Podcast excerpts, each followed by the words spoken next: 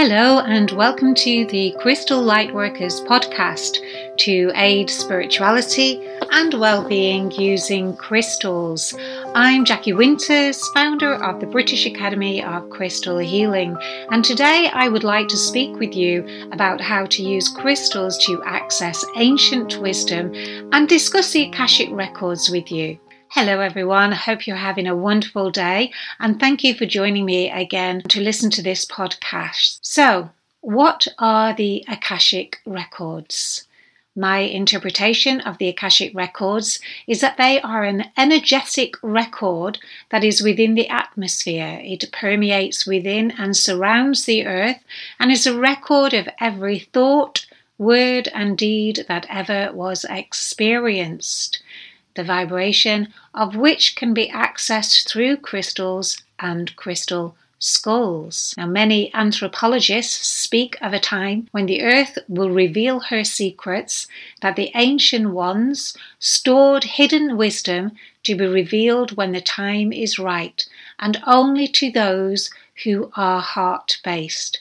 So they stored the knowledge into crystals and skulls. They believed that people who could access the wisdom from the crystals would have to be heart sensitive and recognize the vibration through the wisdom of the heart resonance instead of through the diseased mind. It's quite a thought, isn't it? That every thought, word or deed that ever was spoken, acted upon, or considered should be recorded in an energetic vibration. But when you consider that we are all just energy, it's not so difficult to digest. As we have evolved as a species, we have changed the way we think by the way we have been programmed. Humanity has, in my opinion, gone further away from nature than ever, and that many of us are now seeking our way back to a natural way of being. Living in stress has caused many of us to question whether this is the best experience life has to offer us. So the spiral of evolution is now taking some of us back to revisit the natural ways of the shamans and the wise ones. Our ancestors that walked the earth before us had got a very different view of the world than we do today. And isn't it a good job that they knew how to program crystals? The seers of that time saw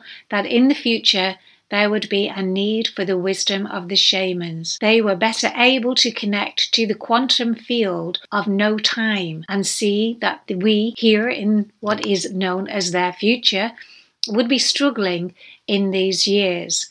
So, to ensure that the wisdom did not fall into the wrong hands, they programmed crystals and crystal skulls, knowing that the only ones that would be able to access this information would be heart based people, helping return harmony to those who listen and to the earth herself. So, when the anthropologists say that there will come a time when the earth will reveal her secrets and there will be chosen ones to impart the wisdom, this, I believe, is the time that we are in now. If you are not familiar with the quantum field, I may offer a podcast on that subject alone as it's quite mind bending. I remember a teacher once saying that if you think you have understood the quantum physics, then you haven't really understood it at all because it can never be understood. And I now know what she meant because as we evolve, words start to become less important and experience starts to take precedence and take us into a new dimension of reality. Often I have an experience with crystals that surpasses words, and the experience is all that is needed to take me to a deep knowing, a deep knowing that helps me connect and feel connected to all that there is. So, how can you access the Akashic records with crystals? The crystal I use to access the Akashic record is a library crystal, which is identified on an unpolished quartz. Only quartz have the markings on. It is really important that you just work with quartz. And the markings look like a sort of barcode. You know, when you buy a product from a supermarket, sometimes they have a lot of lines on them, which is a barcode to be read by a machine. Well, it's exactly the same with the crystals. They look like barcodes that are all down the side of the crystal. I'm actually holding one now, and one of the messages that I received from the crystals years ago was that in the future, children will read through their fingers. They will run their fingers across the crystal, and the vibration will transmit straight to their heart from their fingers and then to the brain. So the heart will be the filter of truth by resonance. Did you know that there are millions of receptors in the fingertips, and the more adept you become with working with crystals, the more you will sense and feel through your fingers. The vibration travels up through your arm and enters straight into the heart. So, Place all of your fingers on the bar coding on the side of the crystal and set your intention. If ever you decide to do the diploma with me, you will hear me speak often about intention and attention. Intention fires the desire, and attention is magnetized to the answer. Well, there's a lot more to it than that, but you get the idea of what I'm speaking about, I'm sure. So, when you have set your intention of why you want to visit the Akashic Records, then you can begin stroking the crystal with your fingers, working from the base of the crystal to the tip, sort of like encouraging the energy of the crystal to flow through the body of the crystal to the tip. And then when you feel you've moved the energy to the tip, you place the crystal on your heart and sit in the silence. Just wait and see where your attention is taken. What do you feel? What resonance is growing within you? And where is your mind? When you over try, you will get nothing. I can remember sitting with a crystal for 45 minutes, waiting, anticipating, and expecting to speak with me. Nothing. I got absolutely nothing, and so decided to give up. And that is when I started to receive the information at a very deep, subtle level within me. So bear this in mind. When you begin working with crystals, they like you to be open minded, open hearted, and certainly to have no expectation as when you have expectation, it closes down the experience. In other words, it limits what you can get because you have an expectation. And when you release the expectation, then you're open to the new, and the crystal can then unearth within you whatever is needed to come to the surface. Crystal skulls can be used in a similar way to the crystal points.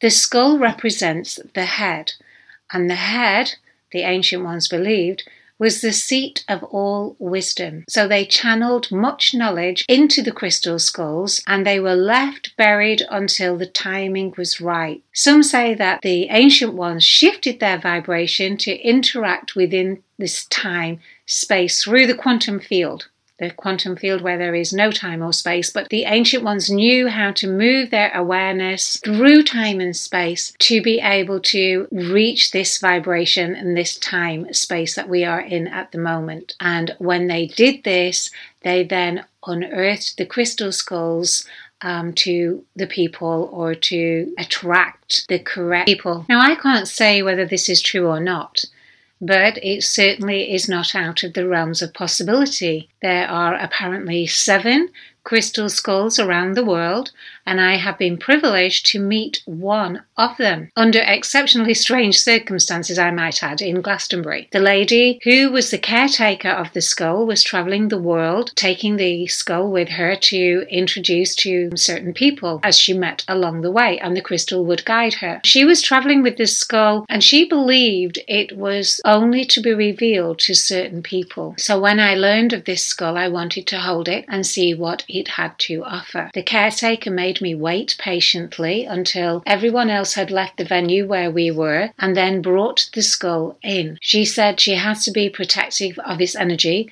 as the vibration was very precious. At that time, I'm not going to lie, my mind was playing, okay, what's going on here? Is this real? And I now realize that trust and personal experience of truth is important.